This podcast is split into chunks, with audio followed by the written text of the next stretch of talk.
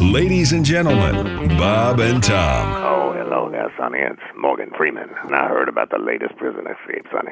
Well, the guy the guy didn't get out. Apparently, he had planned. He'd, he'd rehearsed it fifty times. He was going to be buried in sawdust. He- Reminds me of my good friend Andy Dufresne. Really? No, Andy had that same idea at Shawshank. Really? Tried to bury himself under a big pile of sawdust. Not that hard, really. All you need's a pile of sawdust and a big damn poster. But turns out Andy wasn't the only one under the pile. Uh oh. Andy found himself snuggled up to a book where they called the Stump Grinder. Oh no.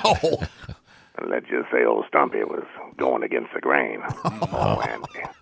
That was the longest night of his life. Bob and Tom in the morning and highlights all day long. The Bob and Tom Show, weekday mornings at 6 a.m. Eastern on Bob and Tom 24 7.